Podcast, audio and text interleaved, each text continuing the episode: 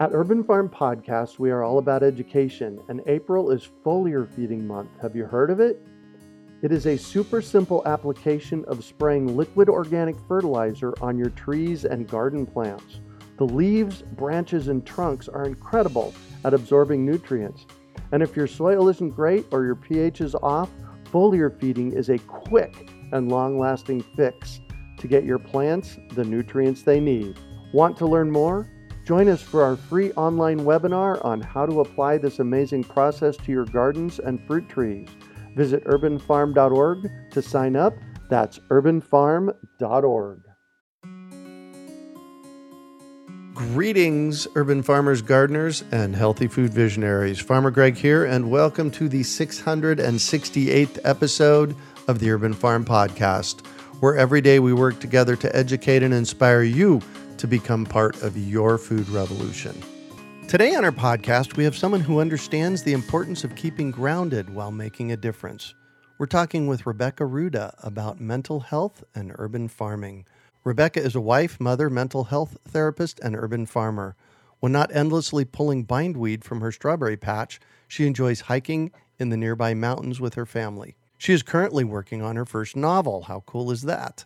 As an Urban Farm podcast listener, we have invited her to share her story. Welcome to the show today, Rebecca. Are you ready to rock? I'm so ready. Thanks, Greg. Awesome. So, I shared a bit about you. Can you fill in the blanks for us and share more about the path you took to get where you're at today? Yeah. So, I've been a mental health therapist for about five years, and we are currently in our first home. We've been living here for two years and after you know many years of renting while i go through grad school and all of that it was um, so exciting to finally have our own place and be able to do things like plant trees and um, so i wanted to hit the ground running as soon as we got our house and we live on a quarter acre kind of outside of Salt Lake City in Utah. So we're zone 7A. And it's kind of interesting growing conditions here. It's very alkaline soils, very low rainfall, pretty hot summers, not quite as hot as you guys there in Phoenix, I don't think. But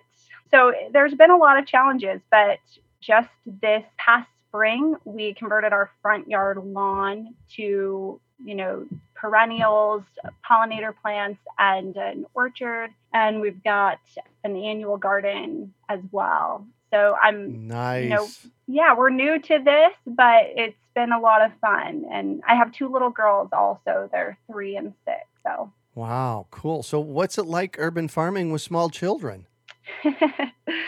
it's mostly so much fun. My kids love harvesting, as all children do, of course, strawberries, and you know, they love to harvest berries the most.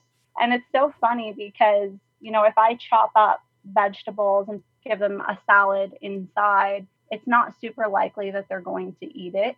Similarly, if I cook vegetables, but if we're out in the yard, they will eat things that they will eat pretty bitter greens and like it. right? Isn't that amazing how that happens? Oh, it's it's pretty funny. Yeah, they'll eat things like sow thistle and mallow, and you know they they love the weeds too.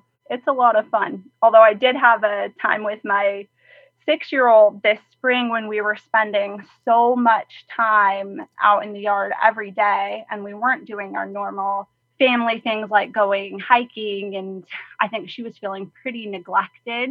And she, we were driving somewhere and she began to berate me pretty intensely for all the time I spend in the yard. Aww. And she was basically like, she was like, all you want to do is just grow fruit trees so you can just eat all the fruit, as though it's like selfish to want to grow fruit trees. But it was definitely just coming out of like wanting to get back to our normal routine yeah. in which I wasn't busy every moment. So, you know, she calmed down from that one. Oh, there okay. you go.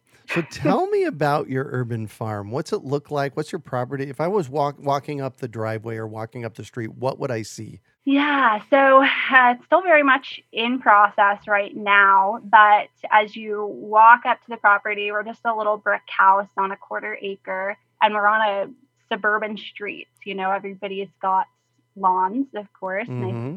Not super green right now because we're in a very, very intense drought.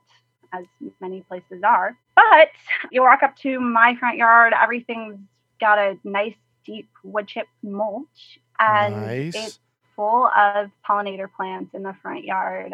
I've got, gosh, you know, a lot of lavender, Russian sage, desert four o'clock, coneflower, fire chalice, A lot of um, pollinators. milkweed. Yeah, all that stuff. And that's kind of what you first see. I have a random spot that's I'm solarizing in the front yard, so there's a big tarp there too, which is not the most aesthetic, but that's temporary. it's part of the process. It's part of the process. And then, you know, starting in the front of my yard on the side of my house, if that makes sense, as you look back, that entire area is planted with small fruit trees that I'm using summer pruning to keep small. I've still got a lot more I need to plant, but at this point, I've got pear, apple, cherry, gosh, serviceberry, elderberry, hazelnuts. Wow. You know, most of the stuff you can grow where I live. I love that you've moved it to your front yard. You know, put it right up front where people can see it. And uh, have you started or have you thought about starting doing tours yet? Well, I'm definitely not there yet because since all the perennials are babies, they're not that big yet. You know how they say first year sleep, second year creep, third year leap. Yep. So they're still small. So it looks, it still looks fairly brown because everything hasn't filled in yet. Uh huh. But it's definitely all part of my master plan. I'm definitely gardening in the front yard intentionally in the hopes that other neighbors and random people will see what I'm doing and take an interest and want to do the same. And for that reason, I am focusing on the aesthetic more than maybe some permaculture people do sometimes Uh huh. because yeah it's all part of my master plan to convert everyone to nice. Yeah, of course. to doing the same. Oh, and I can't forget too that I do have, I, I guess it's not really a swale because it's not on contour, but I do have a dry stream bed going from my downspout out to about 10 feet from my house and then going kind of parallel to my house across the property. Nice. And I've got a berm there that's planted with strawberries and chives, which, you know, was one of my mistakes was planting on a berm Well, in the desert, yeah, but that's how we it's learn. still alive. That's how we learn. Yeah, it was a struggle keeping those strawberries alive when I first planted them. So Right. to all my listen, all the listeners, you know, if you're in the desert, don't plant on a berm. And behind the berm, from that up into my house, I've got annuals there as well. So I have, you know, borage and bok choy and butternut squash and some stuff like that. So I do have some vegetables in my front yard as well, but kind of the pollinator plants take front and center in the front yard again as part of my master plan to make Yeah. everyone want to imitate me. nice. And did you happen to name your farm? Yes, it took a lot of deliberation, but I've named it the Home in Wonderland Forest Farm. Nice. And for for those listeners out there that don't know the story behind naming your farm, it's really important. Why did you name your farm? Well, I named my farm because of your podcast, Oh. Greg.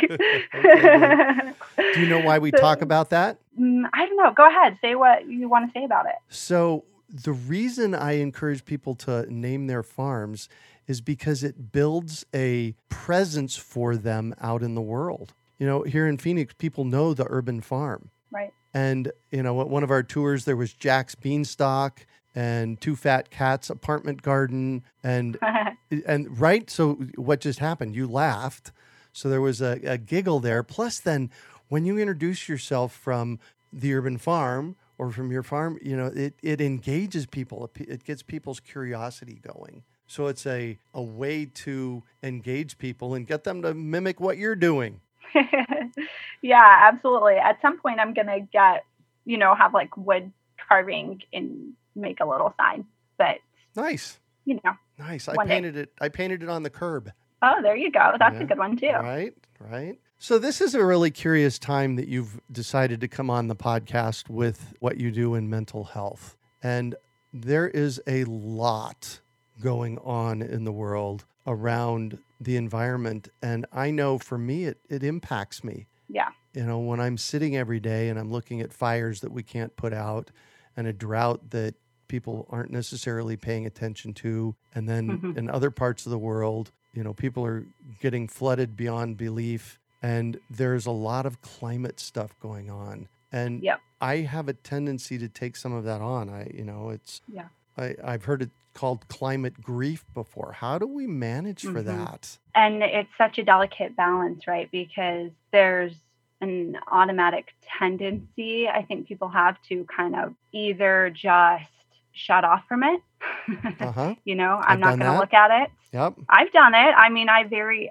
rarely do i listen to the news right because i've got to keep my crap together for my clients and my children who i have my primary responsible responsibility to right but yes. so there's a tendency to do that or then you know what it can be is you know no no no don't hear it don't hear it don't hear it and then going into a spiral of clicking Yeah. links on google and you know kind of sometimes we really go if when we start to let ourselves look at it and absorb what's happening we can actually go into terror you know real intense fear sometimes panic or sometimes what what's the most insidious i think is this hopelessness Yeah. like well i'm just going to throw my hands up because there's nothing i can do and i'm so small and doesn't make a difference and all of that so the first part i want to say i know Right. I, a hear that breath. big sigh right Yeah. yes because it's tough and both of those approaches uh, you know spiraling into the fear about it or just ignoring it and pretending it doesn't isn't happening neither of those really give us what we want and what i think most of us want is to feel that we're being an effective agent of change and that we're living lives that are in line with our integrity and in line with what we believe. So the first thing I would say is that there is very solid research, and I'm sure you just know this intuitively from your own experience, Greg, that people who take action towards the, you know, to do what they can within their sphere of influence for the problems in the world tend to feel more hopeful just based on that, as compared to people who, you know, throw their hands up, right? Which granted, none of us are going to be taking action on every issue that matters to us all the time or even at all in our lives because we've got a limited amount of time and energy on this planet Right. and a limited sphere in which to enact our change. And yet, we really have no way of knowing how large our influence can potentially be until we get going with it. Yeah, well, and I ha- I have to say that that is a big driver for me. Mhm. If I just stood back and didn't do anything, the despair that I would feel would would definitely be overwhelming. So one Yep. of my big drivers, in fact, my answer to the question that I ask, why do I do what I do, is for your kids, for my niece and Mhm. nephew. I don't have kids, but for your kids, for all of our listeners' kids out there, for my niece and nephew, I do it because I want to see how much change I can bring about for them. Yeah. And that's what keeps me on the sane side of this. I say hesitantly. Meaning the same side as me? Is that what you mean? Or No, what do you mean? sane. Oh, sane. Yes, like not side. insane. Yes. Yes. With with the amount that I see, I've been I've been studying this stuff for 40 plus years. Yeah. And I see what's coming and it's not necessarily I hold out hope, but it's not necessarily a good picture. Yeah. So, Yes, absolutely. And I absolutely agree. I think for most people who are engaged in, you know, trying to change our global food supply, like you Mhm. are, I think our kids or, you know, the future generations is a big motivating factor. And I Mhm. know it is for me. That's that's kind of how I got definitely how I got involved in this to begin with a few years ago, I was feeling a lot of guilt that I didn't want to be more involved in politics and, you know, that sort of thing because it all seemed so important, but I found it so draining and depressing. And, you know, I wanted to be making a difference in the world, but I even like wrote a little poem about it. You know, I wrote something like, All I want is to plant lots of trees, you know, and I didn't know at that time that that was an, a way of being an activist and that was a way of really making a difference that matters. And so it was really actually spring of last year that being that everything was shut down and I was working from home and couldn't go anywhere or do anything, like probably almost everyone who's listening here, I instead decided to go down a rabbit hole of learning and gaining information and learning about the impact on human health and, and the environment of industrial agriculture. Mm-hmm. mm-hmm. And, you know, by the way, you know, here in Utah, the very week that everything first shut down in March, we had a 5.7 earthquake. Whoa. And um, it's not, that's not, it's not a super large earthquake, but it's large enough to be scary. And, you know, people had uh, their stuff fall off the wall and their dishes break. I didn't, fortunately. But, and that was followed by weeks of aftershocks, some of which were pretty big too. And so it was kind of everything at once, right? Right.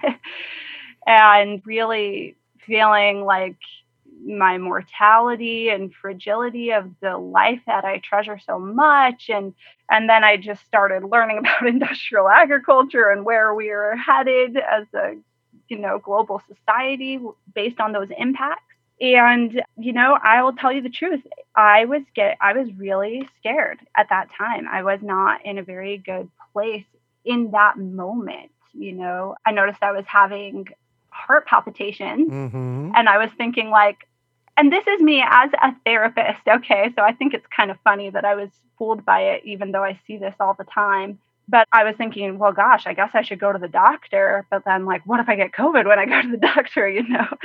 And then I quickly realized it was like, oh, every time I read the news, that's when it oh, happens. Okay. Right. Okay. Yeah. So, you know, you can I'm sure you've had the experience, and I think so many of us have, that in those moments when everything feels really out of control, people tend to be very ripe for insights and viewing things in a different way so that we can get through it. right. And that's kind of what happened to me. You know, I wouldn't say that I had like some kind of big epiphany in one moment but rather there was kind of almost a gradual epiphany, almost like clouds thinning. Mm-hmm. You know, where you don't know quite when it happened, but somewhere along the way, I started to become more at peace with the reality of the situation, which is that the level of control that I have in this world is not that much. right. And so that's kind of what I I know. It's like a big sigh with that because yeah. it can feel a little depressing at first glance, but I think it when we explore it a little bit more, there's actually a lot of peace that can be found there.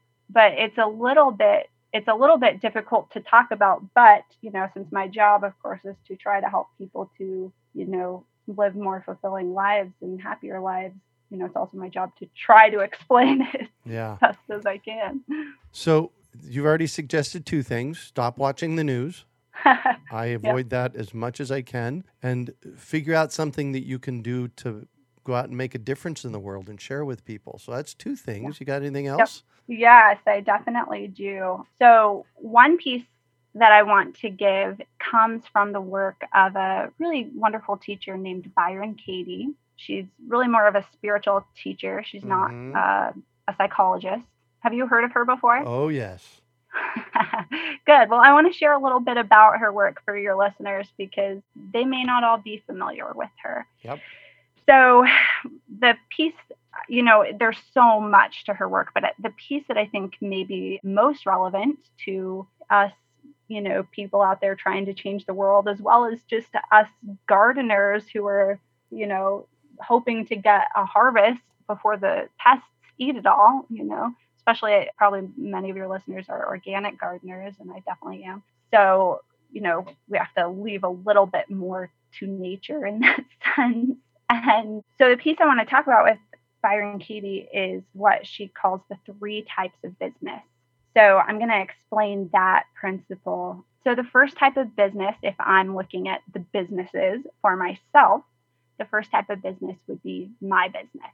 Now, here's where people get caught on this. Okay, my business is the things that I can influence or control. Full stop. Oh, okay. So if it in if it affects me, but I don't have influence or control over it, it's not my business. Say that again.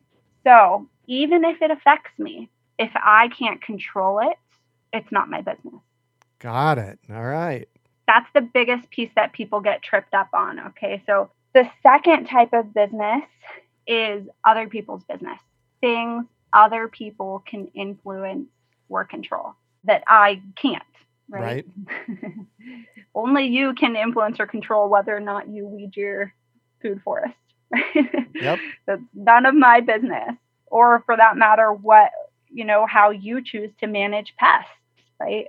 And I know you're an organic gardener, but say you weren't. Yeah.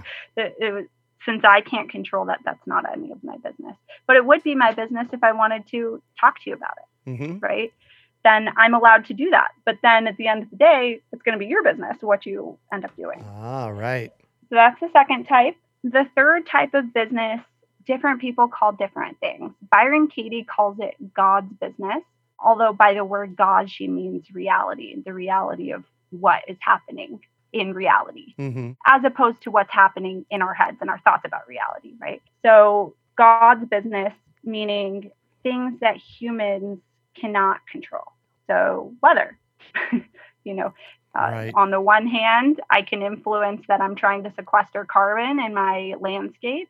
But on the other hand, I don't have control over whether global warming continues or not. Right. And also, you know, some of my clients, I love this. They instead of calling it God's business, they just call it Nunya. They call it Nunya? Yeah, Nunya business. Oh. yeah. well, there you go. Yeah, so I like that too because that's maybe a little more conclu- inclusive. Or some people call it the universe's business. Yeah. So.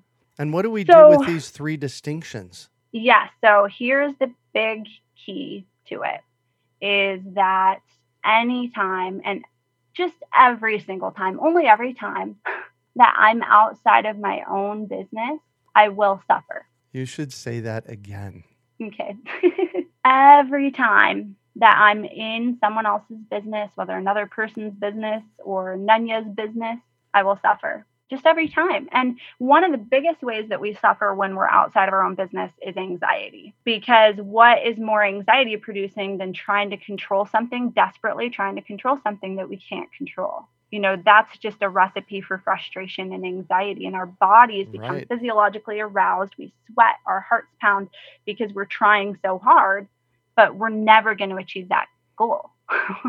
we're never going to have control over the things we don't have control, control over. over. Yeah so that's pretty much the the big thing and you know so when it comes to desertification for example uh-huh. right you know that's the big one along with global warming of course that's impacting our local weather patterns and drought and you know all of that making conditions ripe for wildfires as you know i mean so when it comes to desertification you know okay what is my business when it comes to that well, my wow. business to work on harvesting rainwater, which I haven't gotten there yet because mm-hmm. I'm still new to my house. But when I do, I know I'll go to your resources and learn more about that. It's my business to use gray water. It's my business to use as little paving as possible on my property. All of these things, that's my business. Whether and to nurture my own soils, of course, right? That's yes. the big one. Yeah and provide the right conditions for our little microbe friends and fungi and so forth that live there. But beyond that, none of it's my business, you know. And I can I can try to talk to people about it and so forth. But beyond that, there's that's it. That's what is my business. And so desertification is going to, you know, it affects me, right? Mm-hmm. It might affect my children. So again, that's that distinction distinction. Although global warming or desertification and all these things, you know, the toxic load in our environment, et cetera, although all of that affects me beyond the amount that I control, it isn't any of my business. Wow. And so, yeah. Deep breath. yeah, again. go ahead. I'll let you respond because I'm just going on and on. yeah. No, well, I'm listening. And that is some powerful words that you shared because you're right. We get so caught up in other people's business or, you know, as Byron Katie calls it, God's business that we have no access to make any difference with. Yep. But for whatever reason in our head, we think we can. And then it just starts this craziness in our brain. Exactly. And you know, another thing, this is getting maybe a bit deep, but another thing I would encourage people to look at for, you know, listeners who are be- who become distressed about the state of the world at times, That's me. like we've talked about, it's me too, yep. you know, is to also look at what are the payoffs for me of being distressed about this which Mm. sounds really silly because of course on the one hand it's completely valid and completely makes sense to become distressed about it Yep. you know it's like well, this is the state of the world but it's not what i want dang it you know and you can't see me but i'm waving my fists like a tantruming child right Yeah. it's not the way i want it to be but it's the way that it is and you know what byron katie also encourages is for us to look at our thoughts and question them and question what our experience would be without a particular thought that's causing us suffering so you know let's say just a prediction of what's going to happen to the world because of global warming and to Mhm. humans so you know i'd ask myself do i know for sure that that's true and Well, of and the- course A- Go a- ahead. And the truth of that in this moment is we don't know if that's truth. yeah That's Yeah. that's part of what keeps me on the sane side of this mission that I'm on. And that is Mhm. that I really only know what's true right this moment, right now, right now, right now, right now. I don't know what's Yeah. going to happen in five minutes or five years or 50 years. Yeah, exactly. And it's like, okay, well, right now I do have clean water. Yep. My children do have nutritious food from the garden to eat. And we don't know for sure. So I'm not saying global warming is not real. Of course, that's not what I'm saying at all. Right. But you know, not only can we not know for sure what's going to happen, but we also don't know for sure that what we think is bad is bad, yeah. right? yeah, So exactly. that's the big one, right? Like, I mean, even just taking it down to gardening. Okay, so let's say all my strawberries get plowed down by aphids. Mhm. Do I know for sure that that's a bad thing? And of course, the answer would be no. In fact, maybe it's going to bring in ladybugs. Right? Exactly. Ladybugs Exactly. are good. So, kind of the central idea that, again, is kind of hard to convey. And I don't expect, and I hope no nobody listening, please don't expect yourself to just like pick up on this and have it really make sense to you right off the bat. This is more about planting seeds for ourselves, but planting this seed of this idea that reality is okay. Reality is good. And it's our thoughts and our judgments about it that are the cause of our suffering. And that's a Oh, testable- yes. It's a testable hypothesis, you know, and and this is again, this is Byron Katie's idea. I didn't come up with this. That's what's nice about being a therapist. I don't have to come up with stuff on my own. I can just borrow other Right. people's stuff. It's great. So we can test it. And the way we test it is to question the thought. What happens when I believe the thought and what happens without the thought? Then how do I feel? So this requires us to get really conscious about what we're thinking. Yes. So we need to be paying attention to those thoughts, like consciously. Yes.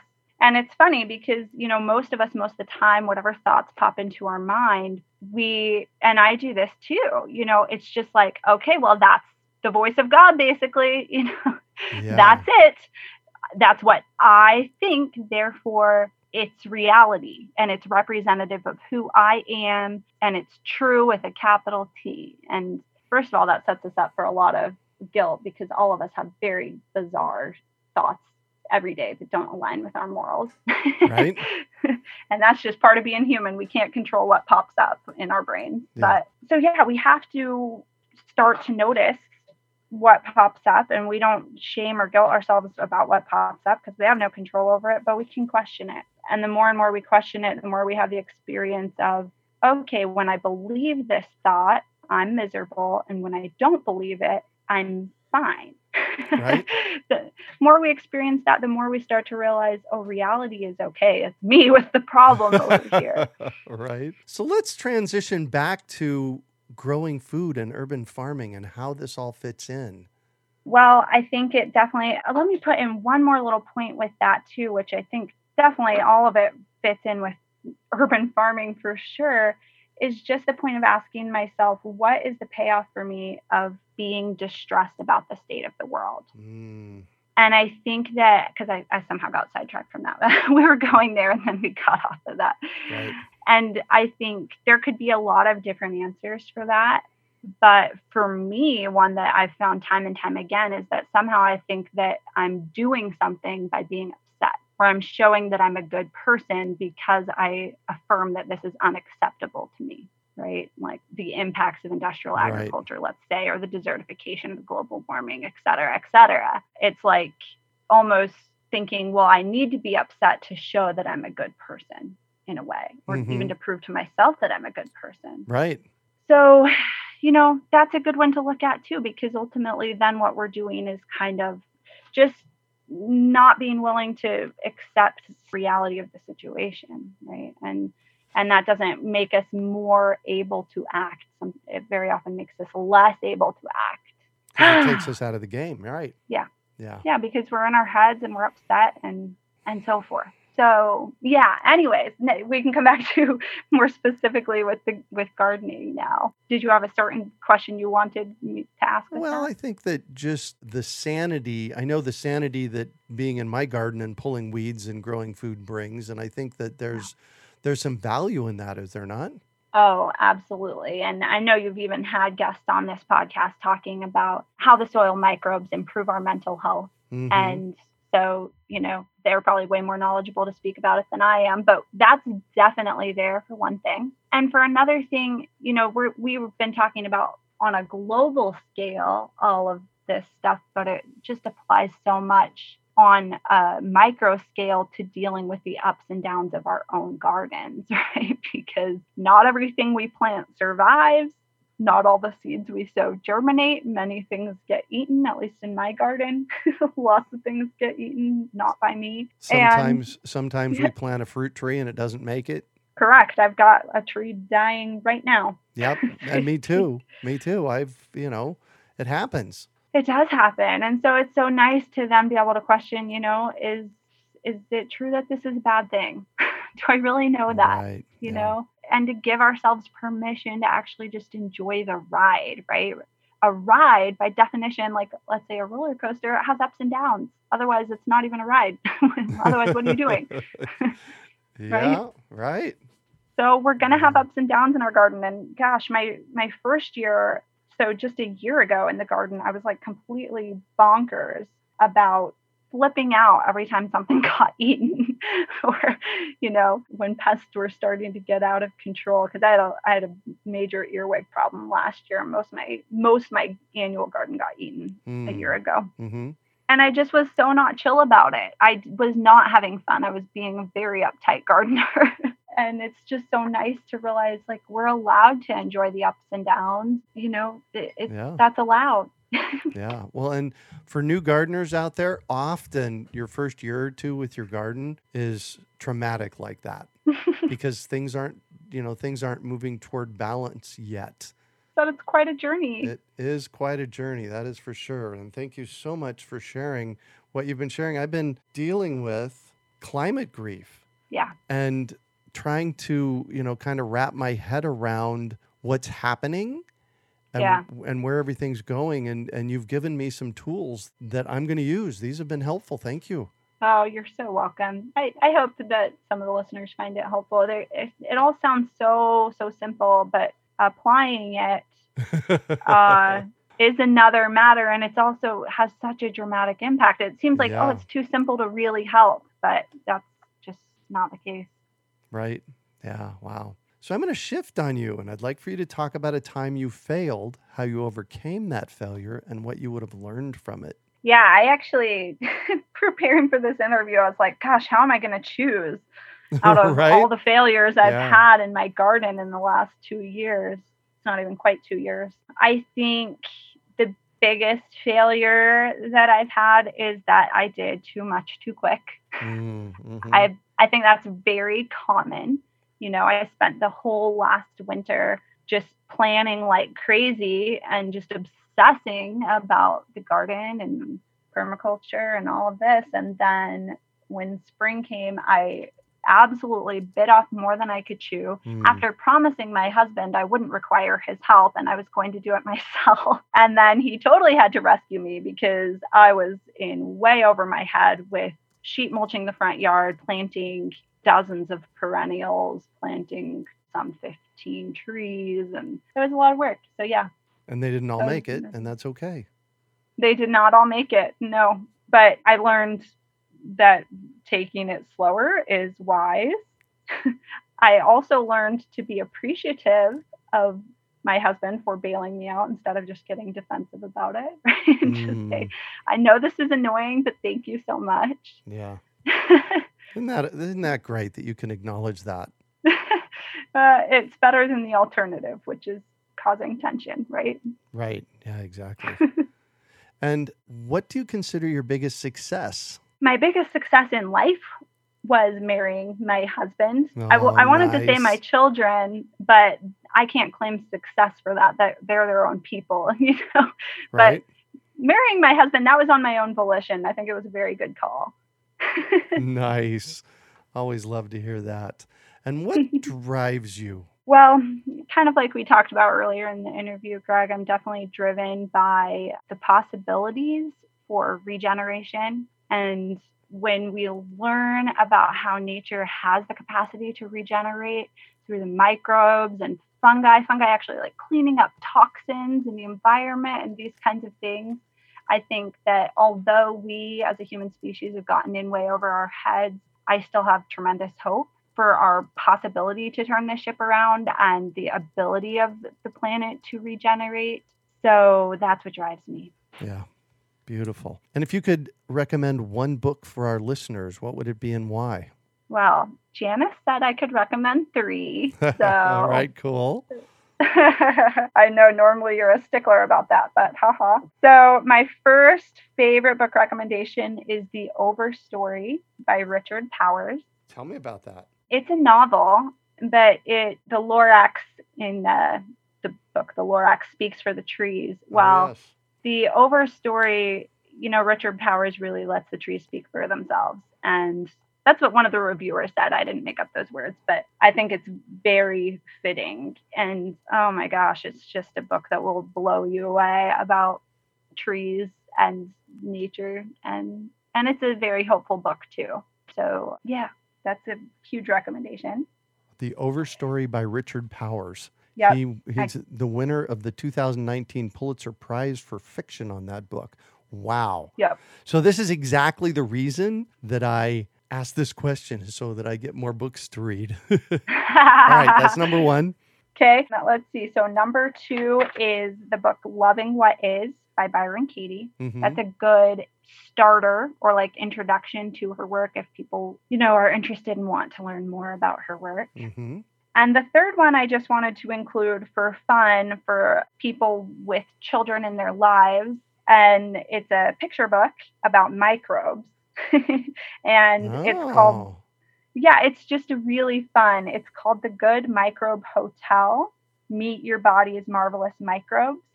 And that's by Kim Sung Hwa and Kwon Soo Jin. And it's just a phenomenal little picture book. My kids love it.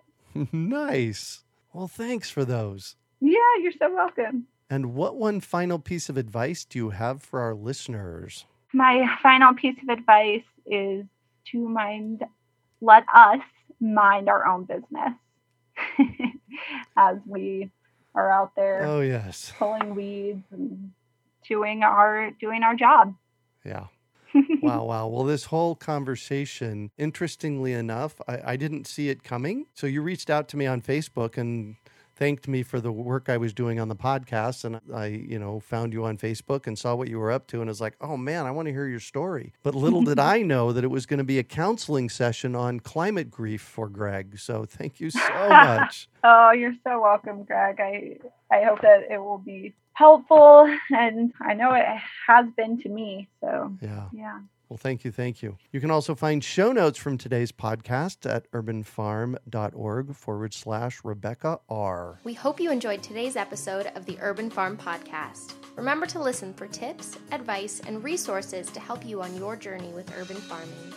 You can find us on the web at urbanfarm.org or send us an email to podcast at urbanfarm.org. In the words of Vincent van Gogh, great things are done by a series of small things brought together. Be encouraged that with each lesson learned and skill developed, you are one step closer in the direction of your dreams. One of the first things that many of us learn when we start to garden is how to water and fertilize the soil. But there is an exception to this rule, and it's called foliar feeding. You should foliar feed or water the leaves of your plant with liquid fertilizer when you want certain nutrients to be absorbed better. Not only are the leaves great at uptaking liquid fertilizer, if your soil isn't very good or your pH is off, foliar feeding can help your veggies and fruit trees quickly get the nutrients they need to thrive. If you're ready to start foliar feeding for maximum growth, yields, and quality, head on over to urbanfarm.org forward slash feed the leaves to see our selection of foliar feeding products. That's urbanfarm.org forward slash feed the leaves.